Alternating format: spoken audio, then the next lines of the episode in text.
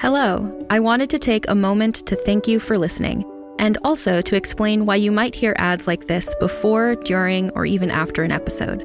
We're a small but mighty team here at Realm, and to help fund our shows, we promote products or services that we think you'd enjoy from a variety of sponsors. If any of our ads interest you, one of the best ways to support us is by visiting the link or using the promo code in the ad. It's pretty much a win win since you can get some great deals and we can keep making awesome shows like this one. You can also visit realm.fm slash partners for more information about our sponsors and how to access the different promotions.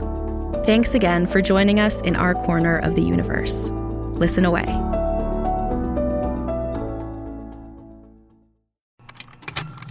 Contained herein are the heresies of Radolf Burntwine, erstwhile monk turned traveling medical investigator.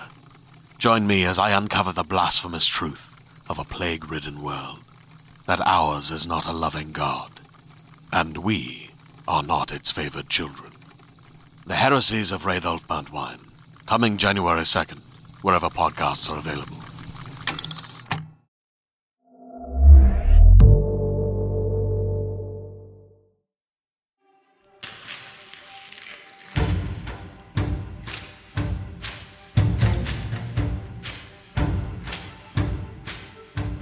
Realm presents Bookburners, Episode 18.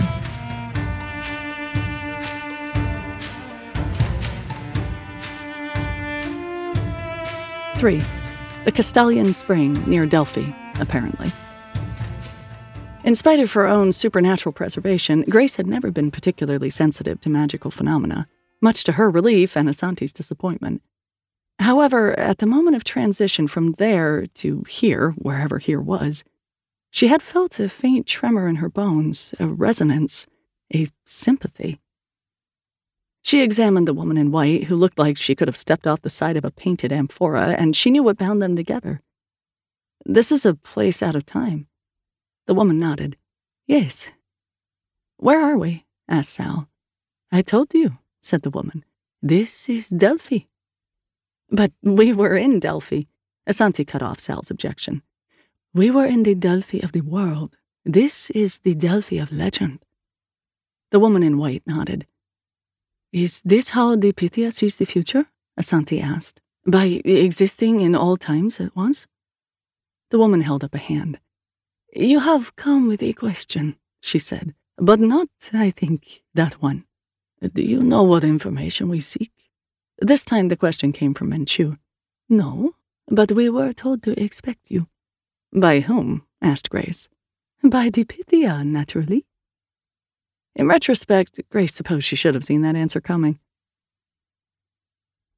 Liam grumbled to himself as the woman in white led the group back down the path, away from the spring. Naturally, the Pythia said to expect us. Liam had never met an oracle before, but so far the Pythia was exactly as annoying as he had anticipated. He glanced at Sal, his normal go to for an appreciative audience of mildly witty snark. But she was walking with Menchu. It was like she'd been purposefully avoiding him since the breakup, which was stupid. They had to work together. They could be friends, even if they had given up the benefits. But apparently, Sal didn't see things that way.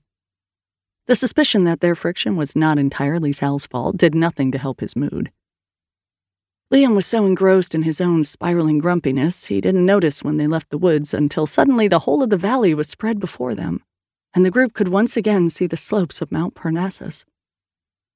It had been a holy site since pre Hellenic times, consecrated to Apollo and then also to his brother, Dionysus. Temples had been destroyed and rebuilt, destroyed again, and rebuilt again, until ultimately passing into ruination by a combination of the rise of Christianity, natural disasters, and the march of time. Until now. The team froze in their tracks.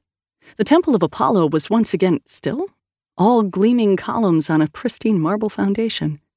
Where there had once been a village, there was now a shining city. Where there had once been tourists, there was now not a single living soul. What happened to everyone? Liam asked. The woman in white shrugged. We used to have many supplicants, and all who sought us came in good faith. Now the Pythia must be more selective about whom she lets inside her doors. We're honored to be here, said Asanti. Gnothi seauton, said the woman, chiding, and resumed walking. The rest of the team hurried to catch up. Gnothi seauton. Although Asanti could read ancient and modern Greek fluently, she had to admit that her grasp of the spoken language was a bit rusty. Still, a little historical context made the meaning of the woman's phrase clear enough. Know thyself. It was the phrase, or perhaps one of three, depending on your source, engraved on the Pythia's temple in ancient times. But what had the woman meant by it? Asanti had merely spoken the truth. She was honored to be here. Of course, that wasn't what she had said, was it? But surely her colleagues must appreciate the sheer awe, the simple wonder of being here, in spite of their personal prejudices and misgivings. She glanced back at her companions. Perhaps not. She wondered if she should have come alone, but no, they needed each other, and Menchu would never have allowed it. In any event, it was far too late to worry about that now. As she followed the woman in white, Asanti let herself picture all the travelers who had come before them a trader from Athens, a mother from Crete, a senator from Rome. All had been part of the same pilgrimage over the millennia, changed in details, but not in spirit. The first step in obtaining a divination from the Pythia was determining that an omen was needed and making the journey to Delphi. Done. The second step was ritual purification in the Castalian spring. As if reading her mind, the woman in white led the group to a place outside the temple where the spring flowed into a deep pool and directed them to wash. Asanti knelt at the edge without hesitation. Is this really necessary? asked Liam. The woman in white replied evenly. Only if your question is important to you. Menchu tried to reassure Liam. Ritual cleaning is an important part of most religious practices, even our own. I've been baptized once already, thanks. Asanti ignored them, plunging her hands into the spring and bringing up an armful of cold water to splash over her face and hair. Menchu and Grace followed suit. Sal didn't seem much more thrilled with the procedure than Liam was, but pressed ahead, Asanti suspected, so that it wouldn't look like they were in agreement. What happened between those two? she wondered. The water slid down Asanti's back with a slight tingle, like carbonation fizzing against her flesh. When it passed, she felt strangely refreshed, as though the last few weeks of constant stress and travel had washed away. Rising to her feet, Asanti reached up to squeeze her hair and was shocked to realize that it, along with her face and her clothes, was completely dry. Oh, Weird. From Sal's reaction, Asanti was not the only one to notice this phenomenon. Once everyone had washed and observed that they were both cleaner and just as dry as they had been before, the woman in white gestured them forward into the temple. In his life, both before and after entering the priesthood, Menchu had had cause to visit sites considered holy by many different peoples churches of all denominations, mosques, synagogues, Buddhist and Hindu temples, ancient groves, and standing stones. He wouldn't go so far as to say they all felt the same. That was both a gross oversimplification and the kind of platitude that had always annoyed him. But he was willing to allow that when a place was imbued with divine significance by the people within, there was a quality that was common to all Different in flavor and degree, perhaps, but which spoke to a union of all divinity which had been part of his faith from childhood and had never left him. The Temple of Apollo at Delphi had that quality, but with an added something. Shadows of Doric columns fell slanting across Menchu's steps as he followed behind his team, led in turn by the woman in white. Wouldn't we all feel stupid if it turns out we haven't reached the Pythia after all? For all that this mission had been Menchu's own suggestion, it would have been a lie to say that he was completely at peace with asking the Oracle for help. Liam's words pricked at him. Is this the only way, or is it merely the only way we can see? If we had persevered in our pursuit of Mr. Norse, would God have opened up another path? Or is this the doorway he has provided? Menchu was forcibly and uncomfortably reminded of a joke an American colleague had told him, where the punchline was God telling a drowned man who had turned down repeated rescues during a flood because he was so sure he would be saved by divine intervention, Didn't we send two boats and a helicopter? Menchu hoped that whatever they learned was worth it. And then they were descending a short flight of stairs into the presence of the oracle. Sal wasn't sure what she had been expecting the Pythia to look like ethereal, ancient, infused with the divine. She definitely hadn't been expecting to see a woman her own age sitting in a small room on a stone bench beside a pool of water, flipping through a glossy magazine.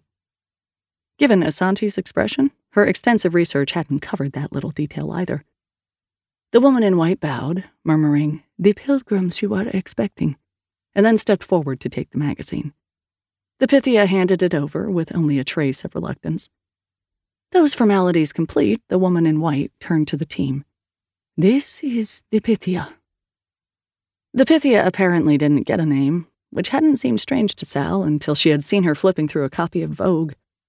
People who read Vogue should have names, she thought. As the woman in white withdrew, Sal glanced at the magazine and blinked. The text had been completely whited out, leaving only the pictures. The Pythia answered her unspoken question.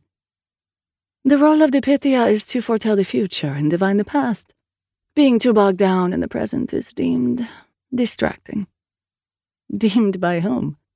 By Apollo, of course. Stop doing that, said Sal aloud this time. The other members of the team turned to stare. Grace had already moved her weight forward to the balls of her feet, ready to act if this woman turned out to be not a seer but a threat. She's answering questions that I'm thinking, not asking, said Sal, feeling a little silly. Sal, said Asanti, she hasn't said a word. You didn't hear that? About how Apollo doesn't want her to read the articles in Vogue?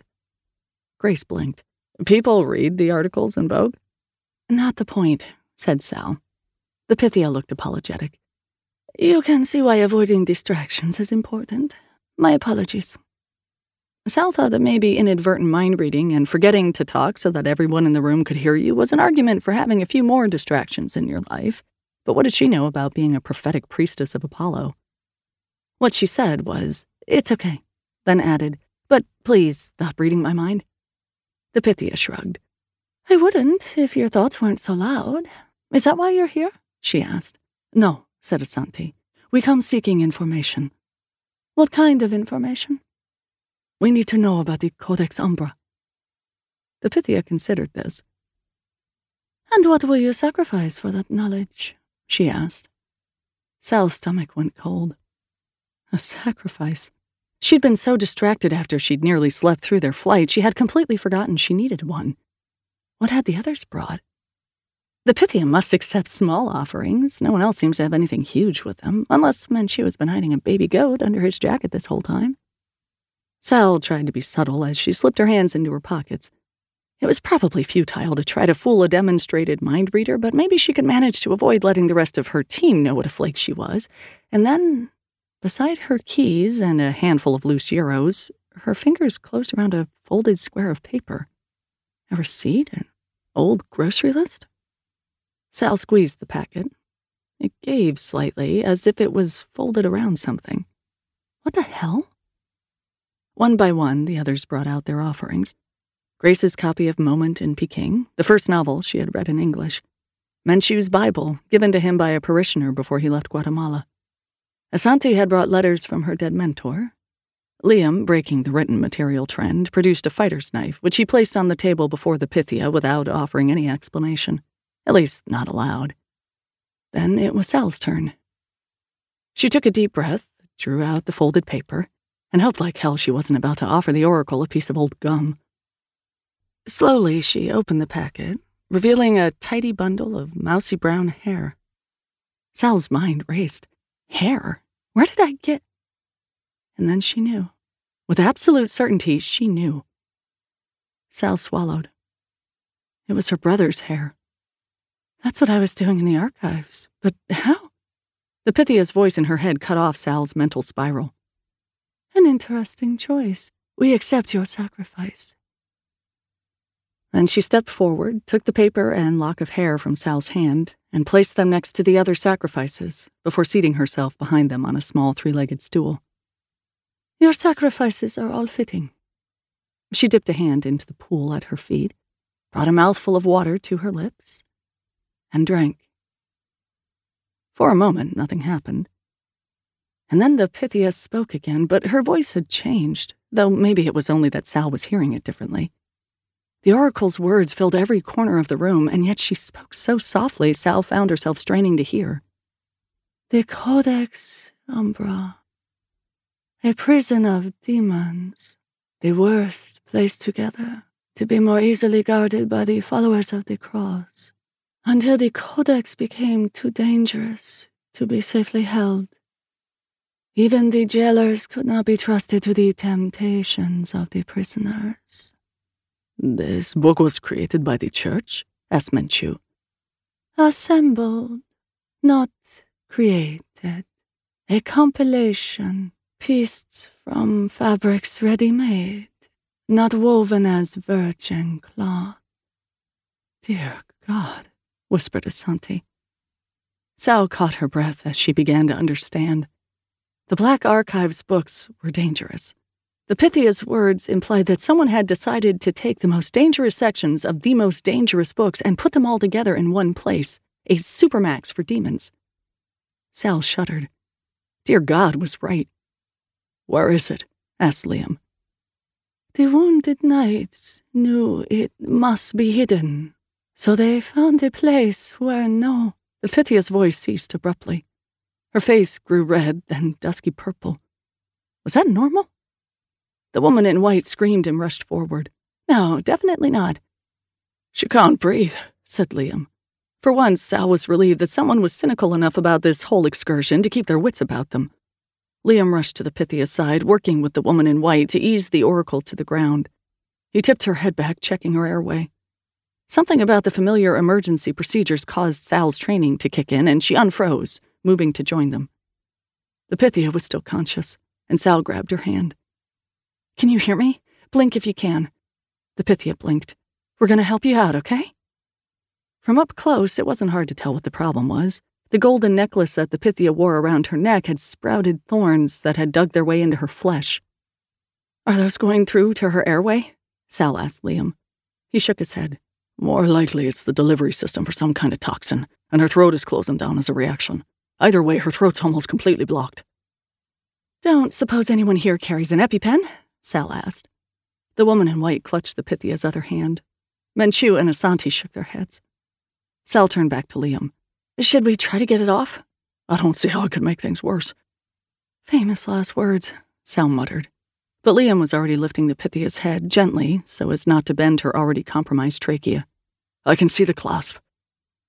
Sal reached forward, but just as her fingers touched the metal of the fastener, Grace's hand slid in under hers, grasped the clasp, and wrenched it open. As it sprang free, the necklace flew through the air, landing with a soft clink against the hard floor. The instant the necklace was gone, the Pythia convulsed in Liam's arms, her eyes rolling back and bloody foam bubbling up through her lips. She kept writhing as Liam set her down. Menchu slid his folded jacket under her head to protect her skull from banging against the stones, and Sal turned the Pythia's head so that she wouldn't choke as she began to vomit. First bile, then blood. Sal watched the struggling woman's pulse pound in her neck, saw her diaphragm strain to pull air past her blocked throat. She had already coughed up so much blood that the additional stream when Liam cut a hole for a field tracheotomy barely made a difference.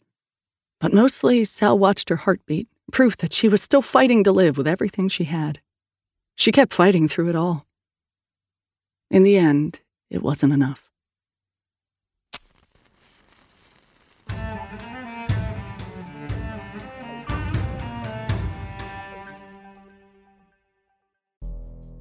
We can imagine many potential futures. Some serve as inspiration, others, warnings. Wondery offers one possibility of the future in their new show, The Last City. The year is 2072, and the city of Pura stands as a miraculous green haven. Pura is a geoengineered paradise that protects fortunate residents from the global catastrophes of heat domes, fires, floods, and droughts. Demetria Lopez heads up Pura's public relations, tirelessly promoting the city's idyllic image. But when she stumbles upon a dark secret that, if exposed, would be the downfall of Pura's existence, she must decide who and what she's willing to protect. From Wondery, the makers of Academy and Doctor Death, The Last City stars actors Rhea Seehorn, Jeannie Tirado, and Maury Sterling. Follow The Last City on the Wondery app or wherever you get your podcasts. You can binge all episodes of The Last City early and ad free right now by joining Wondery Plus. Hey there, this is Justin Bartha. I made a funny new podcast, King of the Egg Cream. It has the greatest cast in the history of podcasts with actors like Lewis Black. I'm torn by my feelings for two women. Bobby Cannavale. You can eat it, or if someone hits you, you can put it on your cut. Melanie Lynskey. I wonder what these marvelous things are that look just like boiled chicken feet. Jason Ritter. I can break things and pick locks and kill people. Michael Stuhlbarg. The whole point is to inspire people that they should make themselves better. Ari Graynor. No, don't whet its appetite. What are you, an idiot? Me, Justin Bartha. That's not just any egg cream, that's a Lemke's special. And all narrated by the hilarious Richard Kind. This is the story of Harry Dalowitz and how he rose from nothing to become New York's King of the Egg Cream. So if you like funny true stories, come listen to King of the Egg Cream, available wherever you get your podcasts. 4. Chamber of the Oracle, a short time later. The woman in white was so obviously upset, Asanti drew her into her arms like she was a child, absorbing her grief at the loss of the Pythia against her shoulder. Eventually, the woman in white pulled herself together, extracted herself from Asanti's arms, and turned to face the truth of her oracle lying dead upon the stones. Asanti rose to join her. I am so sorry, she said. The woman nodded. Thank you. Do you know where she got the necklace? Who might have wanted to harm her? It was a tribute from a supplicant in thanks for a prophecy fulfilled. Do you know the supplicant's name? Asanti asked. The woman in white turned and looked Asanti in the eye for the first time since the Pythia had fallen. It does not matter. The assassin's aims have been achieved. Then, you and your friend should go. Miss Brooks is a trained investigator. We can help you. Now! As she spoke, a peal of thunder echoed across the clear sky. Clouds soon followed, accompanied by a distant pounding noise. Rain or footsteps? Many, many footsteps. Surely you don't think we are responsible, said Asanti. It does not matter, the woman in white repeated. The Pythia is gone. We must mourn and bury her, and then find and anoint her successor. You are no longer welcome here, but we need to know what you need is no longer relevant. Return to the fountain house. It would bring you back to your own place and time.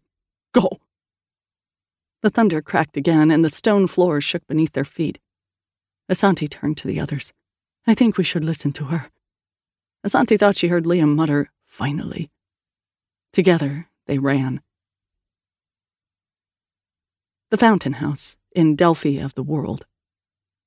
What happened back there?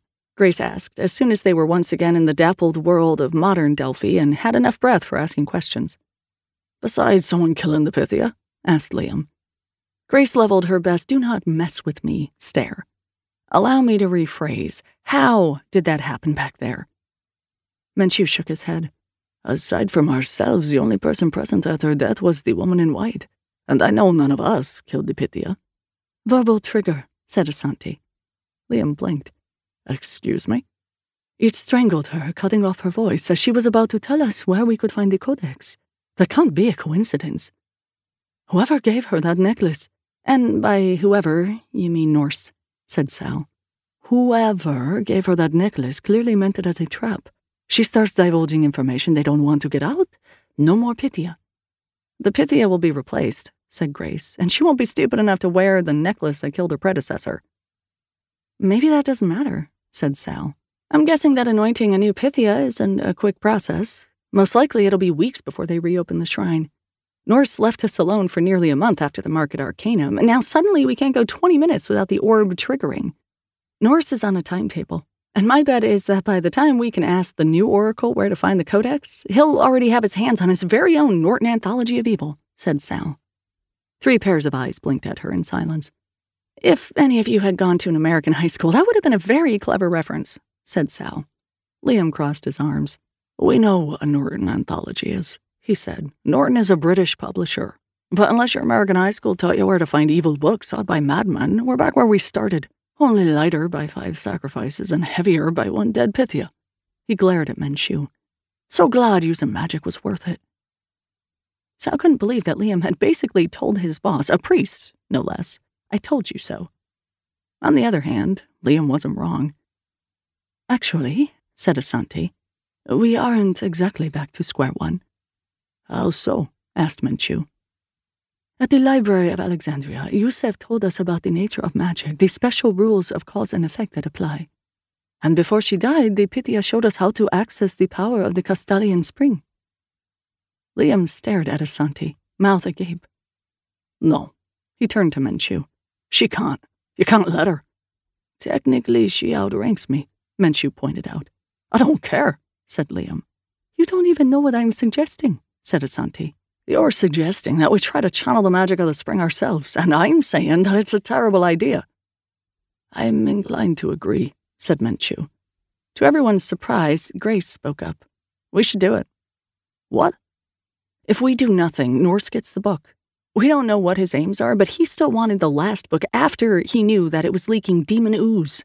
If we let Asanti try to use the spring, it might go horribly wrong. She might die. We might all die. But if it doesn't, the rest of the world will have a fighting chance. Liam shook his head. There has to be another way. How long will it take you to prepare?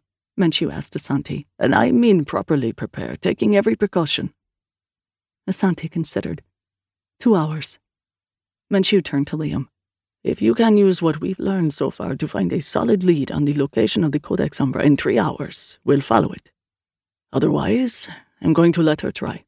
Grace, Sal, help with whatever either one of them needs in the meantime. And with that, Menchu began picking his way down the path.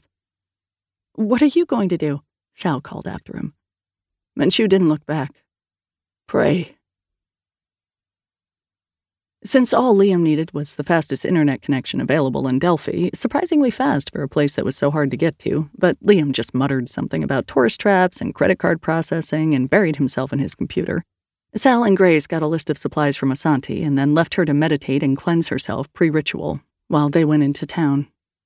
Having learned that Grace wasn't one for idle banter, Sal was prepared to spend the walk in companionable silence. Grace had other ideas, however. What's Liam so pissed about? she asked. Sal's step hitched, and she hoped Grace hadn't noticed.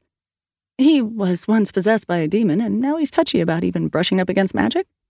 That's been his problem for years. This is new. What makes you think I'd know? You want me to open up to you? That goes both ways. If we're going to be friends now, then we're going to be friends. So, sure. Liam has a problem with you. Is it because you're sleeping together? Sal nearly choked on her own spit. I Thought we were being discreet. Grace gave her a look. My life is made up of patches of coherence surrounded by long stretches of unconsciousness. People don't always think to summarize what I've missed. I've learned to observe details and get up to speed quickly. Oh. One reason I don't tell people about my condition, by the way, is that when I do, they tend to give me looks like that. Sorry, Sal said. I just. Sorry. What happened? Well, Mostly, we aren't sleeping together anymore. This time it was Grace's turn to say, oh. And a hesitation later, sorry. They walked together for a few more minutes until Sal realized that Grace was content to leave the topic there. And it wasn't that she had been looking forward to the third degree, but. So, you're not going to give me the don't shit where you eat speech? Sal asked. Grace raised an eyebrow. Was your relationship the equivalent of a pile of dung in the dining room? Well, no. Was he trying to hurt you? No. Did you enter the relationship wanting to hurt him? Of course not. Grace shrugged.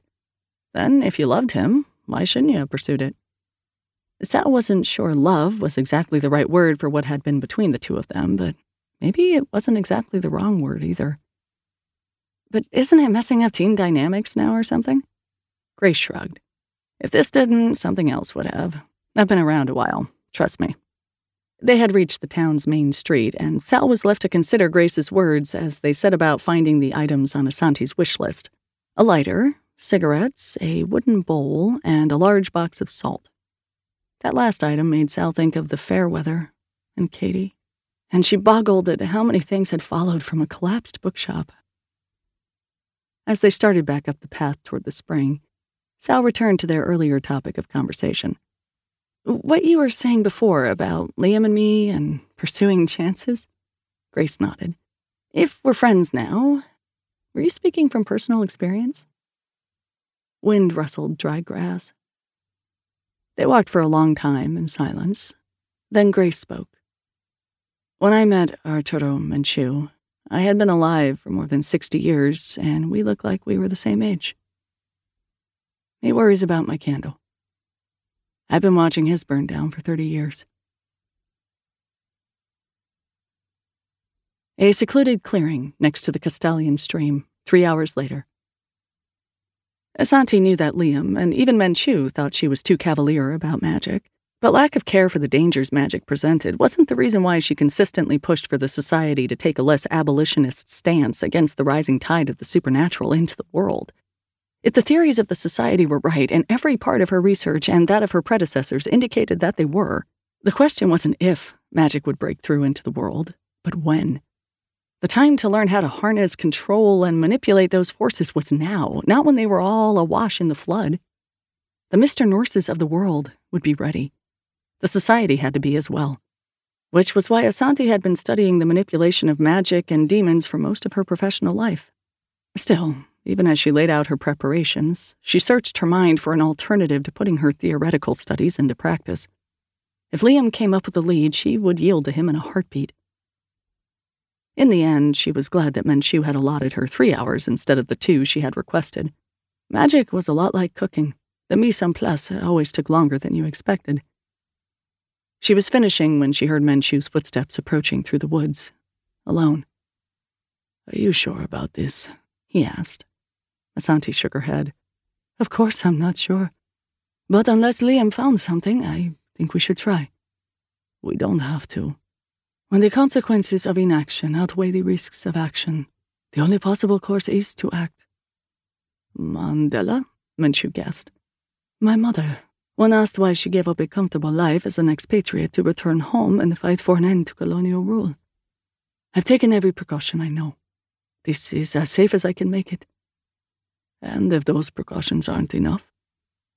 Asanti raised an eyebrow. Does Sal have her gun with her? She's not cleared to carry in EU countries. Then tell Grace to snap my neck quickly. If a demon tries to use me as a beachhead, killing me should send it back where it came from, as surely as closing a book. Menchu gave her a solemn nod. I'll get the others. And with that, the time for doubts was over. Soon the rest of the team stood in a circle around her, one at each of the four compass points, centering them in a geographical system of mapping the world. Correspondence, the map and the territory, the idea of the thing, and where it could be found. A circle to create a border, magic within, mundane without. Making the circle out of salt wasn't necessary, but it had historical precedent. Also, it was the substance that bound earth and sea. Air was present in abundance. For fire, Asanti lit a cigarette from the pack Grace and Sal had bought and left it on a flat rock to smolder. Finally, Asanti ordered her thoughts. She called to mind everything they knew about the Codex Umbra. It wasn't much, but she made the most complete mental picture she could, turning it over and over in her head. Finally, she dipped her hands into the stream, brought the cool water to her lips, and drank. As soon as Asanti drank the water from the spring, Sal felt a charge hit the air as though the space was suddenly filled with something weightless and invisible, but that gave the atmosphere a substance that it hadn't had before, like the feeling of a summer afternoon before a thunderstorm. Then uh, Asanti spoke. The Codex Umbra. What you see cannot be found, although you can reach its hiding place. Go to where dawn first lights this land, where a titan once stood watch. The Codex lives in shadow.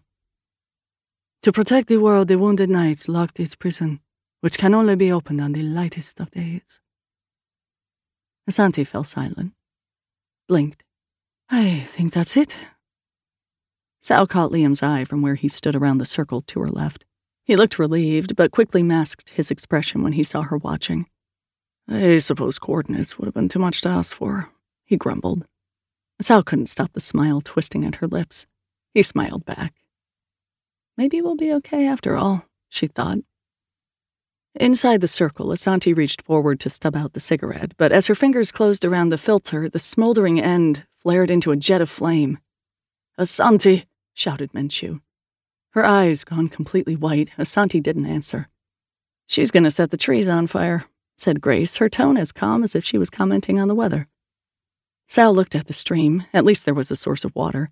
She turned for her gear, looking for something she could use as a bucket. That movement saved her life. An instant after she turned away from Asanti, a blast of heat impacted Sal's left shoulder, and she smelled her hair begin to burn.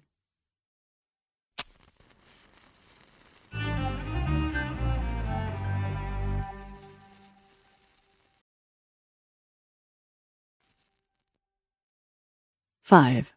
Still by the stream, three seconds later. Asanti wasn't responding. Liam stood transfixed. Sal was on fire. Grace leapt into action. She had her complaints about what her encounter with a crazed magician in Shanghai had done to her life, tying her existence and consciousness to a magic infused candle. But having a body essentially impervious to physical harm was not one of them. She barreled straight into Sal, tangent to the circle, sending the other woman stumbling towards the stream then dug in her heels, planting herself right in the center of the flame a tranced out Asanti was launching from her cigarette. At least that was the plan. Grace felt the wash of fire distantly as a pleasant warmth that told her the flames were there, even if they weren't doing her any harm. And then the heat was gone. Asanti, or whatever was controlling Asanti, wasn't mindlessly attacking. It had shifted its aim, pursuing Sal. That's not good. Liam froze, if anyone should have been prepared for disaster, you should have been, he reproached himself.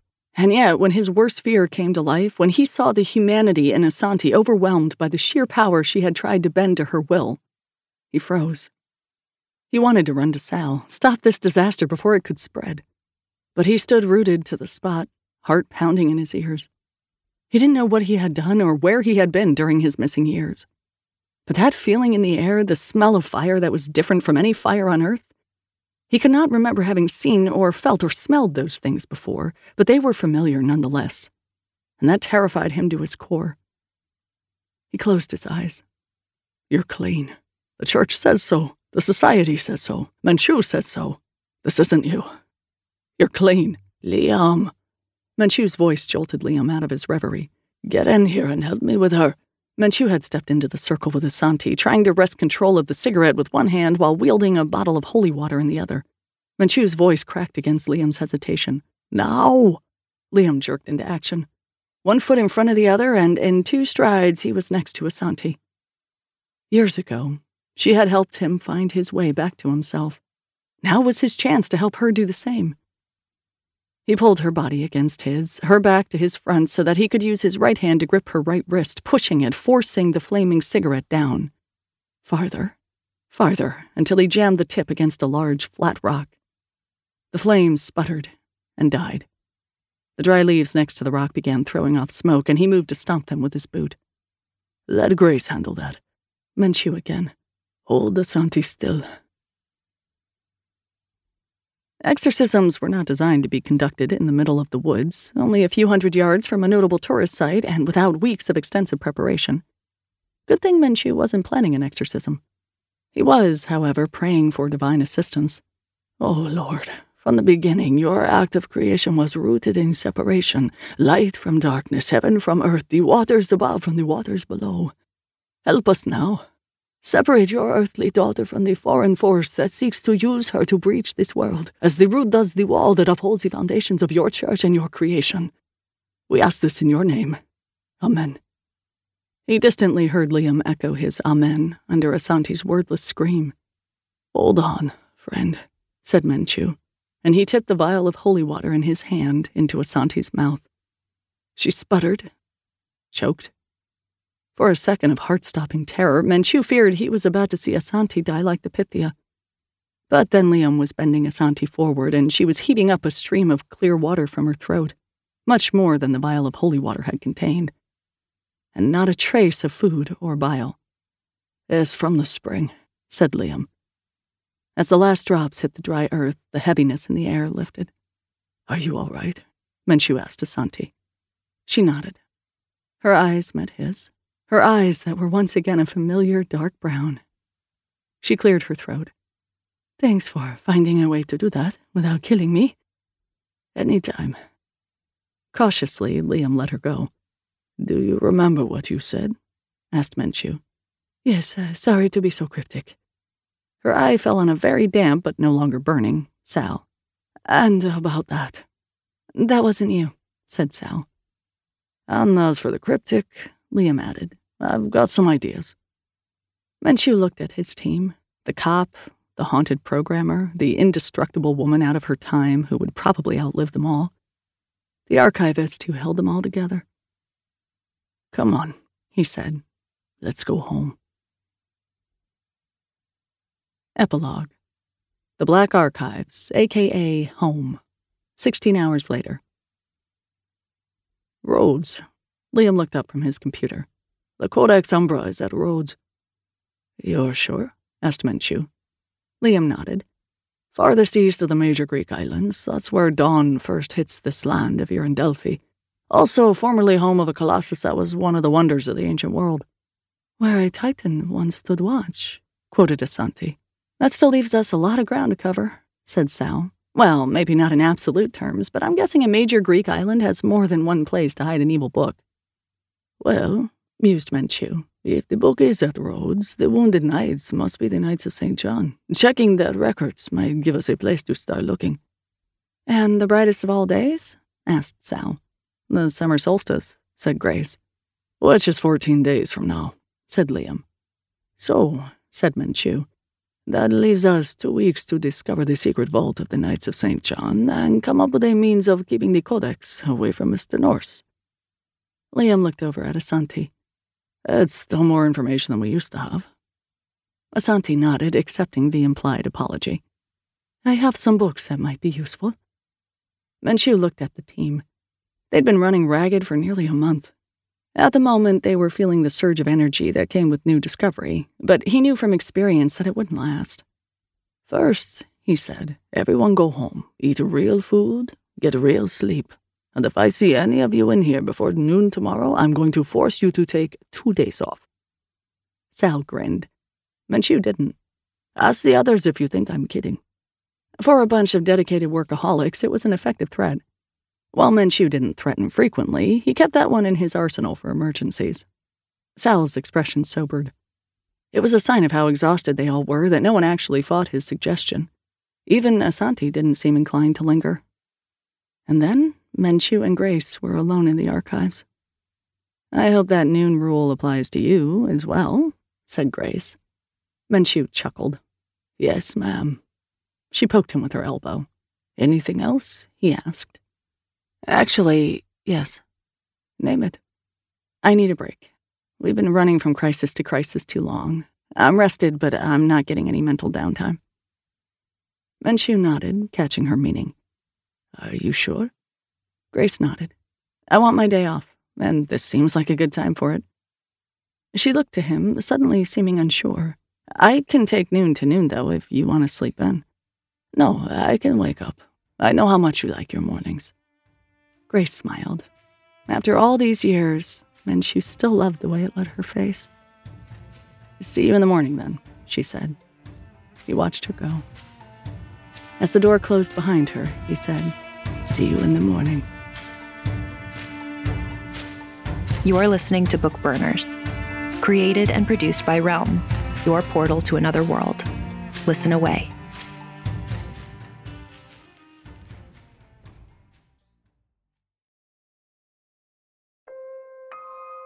Hi, listeners. This is Mary from the Realm team.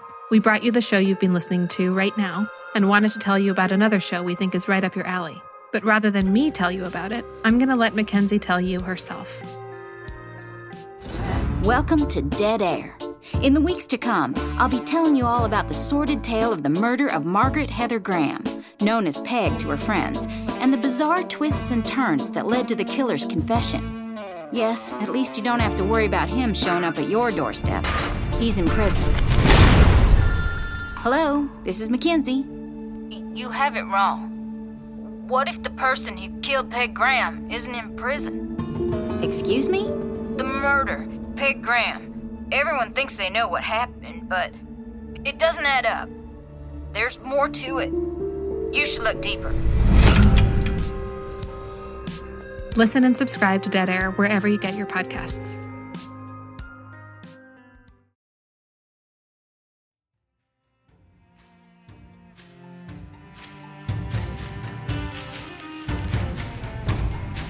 Bookburners is created by Max Gladstone and written by Max Gladstone, Margaret Dunlap, Amal El-Mohtar, Mur Lafferty, Andrea Phillips, and Brian Francis Slattery. Executive produced by Molly Barton and Julian Yap. Performed by Xe Sands. Audio production by Amanda Rose Smith, and additional editing by Corey Barton and Brooks Ewald. Original theme by Hashem Asadolahi, featuring Jody Redditch Ferber and mixed by Justin Morel. Cover art by Annie Wu. Executive in charge for Realm, Mary Asadolahi.